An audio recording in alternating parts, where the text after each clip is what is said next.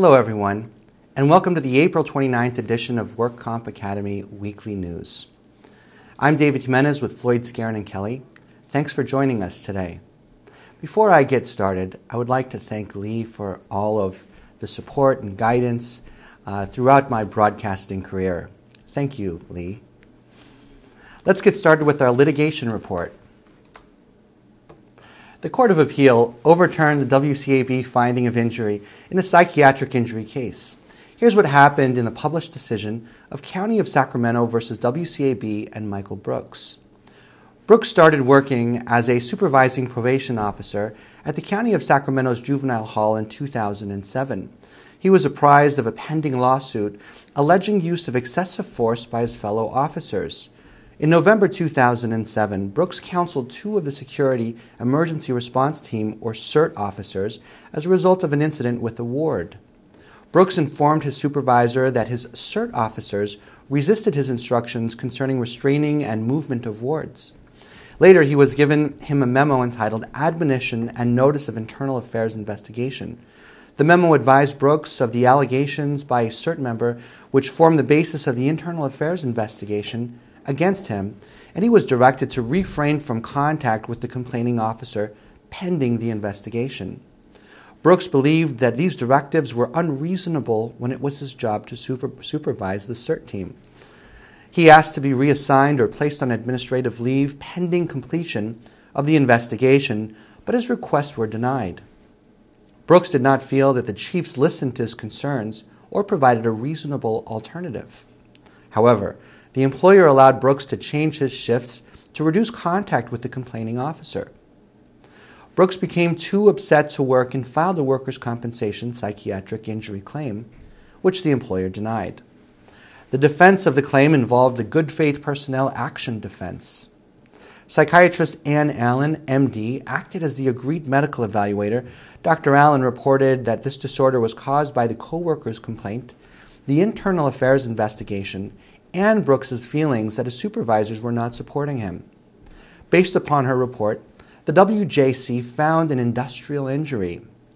Ultimately, the WCAB affirmed the WCJ's decision with one dissenting commissioner.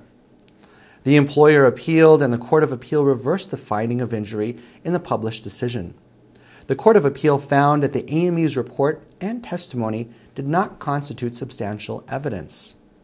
The legislature's expressed intent in enacting Labor Code Section 3208.3 was to establish a new and higher threshold for compensability for psychiatric injury. To further this more restrictive policy, the code provides that no compensation shall be paid for a psychiatric injury if the injury was caused substantially by a lawful, non discriminatory, good faith personnel action.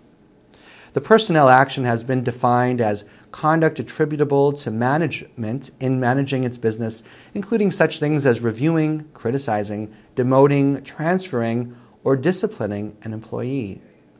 An employer's disciplinary actions, short of termination, may be considered personnel actions even if they are harsh, and if the actions were not so clearly out of proportion to the employee's deficiencies so that no reasonable manager could have imposed such discipline. The reports of the AME, when taken as a whole, were so confusing and changing that they cannot support the board's conclusions that personnel actions were not a substantial cause of Brooks's injury. Therefore, the, board's, the board was annulled for and remanded for further proceedings. A new WCAB panel decision says that the lien activation fee is not required for a 2013 lien trial. Here's what happened in the significant panel decision of Maria Elena Mendez versus Le Chef Bakery and Pacific Compensation Insurance. Mendez settled her claim against the employer by a compromise and release in 2010. In April 2012, Dr. Fatolami filed a medical legal lien claim and concurrently filed a DOR requesting a lien conference. A lien conference was held in June and July 2012. The parties filed a pretrial conference statement and the case was scheduled for a December 2012 trial, which was continued to January 2013. Dr. Fatolami did not pay a lien activation fee prior to the January 3, 2013 lien trial. The WCJ concluded that a lien claimant must pay an activation fee whenever it uses a WCAB to collect on its lien, regardless of whether the first appearance in 2013 is at a lien conference or a lien trial. Therefore, the, WCAG, the WCJ dismissed the doctor's lien with prejudice for failure to pay the activation fee. The WCAB, in a significant panel decision, reversed the dismissal. Payment of a lien activation fee was not required with a DOR filed prior to January 1st or at a lien conference held prior to January 1st, 2013. This is because Labor Code Section 4903.6 was not effective until that date. Therefore, the doctor was not required to pay a lien activation fee based on his 2012 DOR or based on the 2012 lien conferences. Under the WCAB rules, there is a clear and unambiguous distinction between a lien conference and a lien trial. However, the WCAB emphasized that if the doctor's pre 2013 DOR had triggered a lien conference rather than a lien trial in 2013, he would have been required to pay the activation fee. The prior WCAB decision in the OrthoMed lien dismissal case has been elevated to an en banc decision. Early this month, an appeals board significant panel decision held that if the lien claimant fails to pay the lien activation fee prior to the commencement of a lien conference, its lien must be dismissed with prejudice.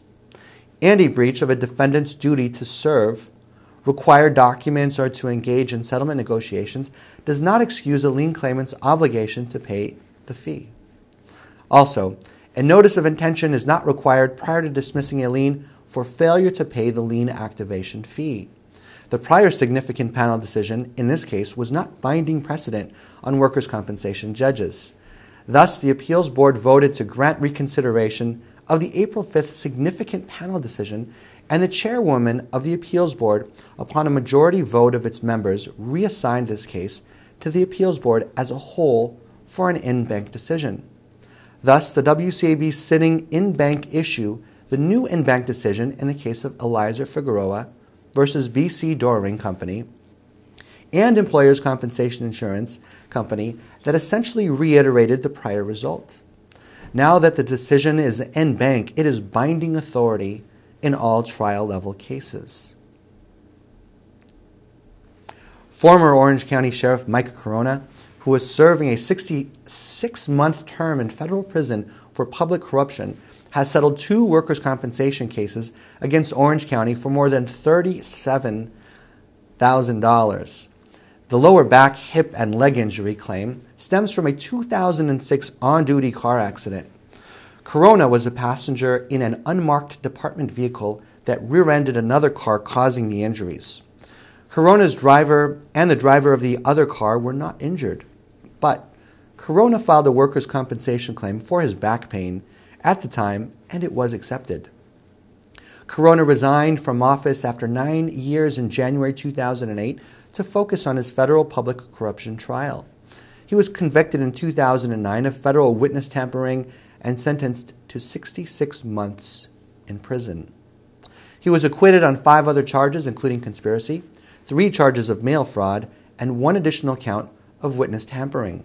He was ultimately convicted and sentenced to five and a half years in prison and a fine of $125,000. A doctor examined Carona before he reported to a Colorado federal prison, prison in 2011 and determined he suffered permanent injuries from the collision. Last year, the U.S. Supreme Court declined to review Carona's appeal of his criminal conviction. And now, our fraud report. Drug maker Novartis has been sued again for illegal kickbacks. The U.S. government filed a civil fraud lawsuit accusing the Swiss drug maker of causing federal programs to pay tens of millions of dollars in reimbursements based on fraudulent kickbacks, tainted claims. The U.S. Attorney said that Novartis Pharmaceuticals had since 2005 induced at least 20 pharmacies to switch thousands of kidney transplant patients to its immunosuppressant drug, Myfortic, in exchange for kickbacks disguised as rebates and discounts. Officials said Novartis tried to conceal the scheme by omitting the agreements from rebate and discount contract with pharmacies. In one alleged case, Novartis offered a Los Angeles pharmacist a bonus rebate of 5% of that pharmacist's annual Myfortic sales, or several hundred thousand dollars, to switch as many as 1,000 patients to Myfortic. The lawsuit seeks civil penalties and triple damages from Novartis. A spokeswoman says that Novartis disputes the claims and will defend itself. U.S. attorneys labeled Novartis a repeat offender and referring to settlement of healthcare fraud charges based on kickbacks less than three years ago. Back in 2010, Novartis agreed to pay about $420 million to resolve criminal and civil liability over its marketing of several other drugs. The federal anti kickback statute prohibits paying people to buy drugs or services that Medicare, Medicaid, or other federal health care programs cover. Federal officials announced that a former owner of a Los Angeles area medical equipment supply company pleaded guilty to conspiring with others to defraud Medicare. 37 year old Tigran Aklian of Van Nuys pleaded guilty to one count of conspiracy to commit healthcare fraud. Aklian was the owner and president of Las Tunas Medical Equipment Incorporated, a durable medical equipment supply company located in San Gabriel. Aklian admitted that he conspired with others to commit healthcare fraud by providing medically unnecessary power wheelchairs and other DME to Medicare beneficiaries and submitting false and fraudulent claims to Medicare. Aklian also admitted that he paid the owners and operators of fraudulent medical clinics to provide him with prescriptions and supporting medical documentation.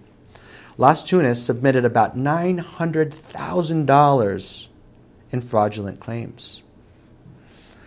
Aklian faces a maximum penalty of 10 years in prison and a $250,000 fine. The Medicare Fraud Strike Force is now operating in nine cities across the country. More than 100,000 400 defendants have been prosecuted who have collectively billed the Medicare program for more than $4.8 billion. It's a lot. And in regulatory news, professional sports leagues scored big in a crucial first vote by state lawmakers to limit the ability of out of state players to file for workers' compensation benefits in California.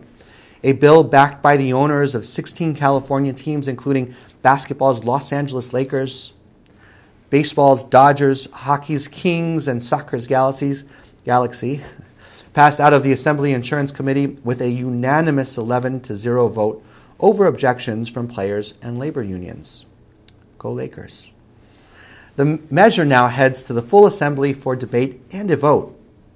Team owners claim that out of state athletes who may have played only a few games in California are taking advantage of the state's workers' compensation law. California has become a magnet for such claims. Many of the claims are filed years after a player retires because of California workers' compensation judges' liberal interpretation of the statute of limitations. Claims filed by the athletes from teams outside California have grown exponentially since the mid 2000s and are clogging up some local dockets. A study commissioned by the professional sports leagues estimated that the out of state players' claims could cause a 1.3% rise in California workers' compensation premiums across the board. Some labor leaders fear the bill could set a dangerous precedent. The worry is that it could be extended to truck drivers, salespeople, and other, others whose job takes them to California and other states. The DIR Office of Self Insured Plans proposes changes to self insurance plan regulations to implement SB 863. These regulatory changes were adopted on an emergency basis effective January 1st and are, on, and are currently in effect in substantially similar form to these final proposed regulations. Every employer in California, except the state, is required to secure the payment of workers' compensation either by insured or by securing a certificate of consent to self insure. SB 863 change, changes the manner in which security deposits are calculated.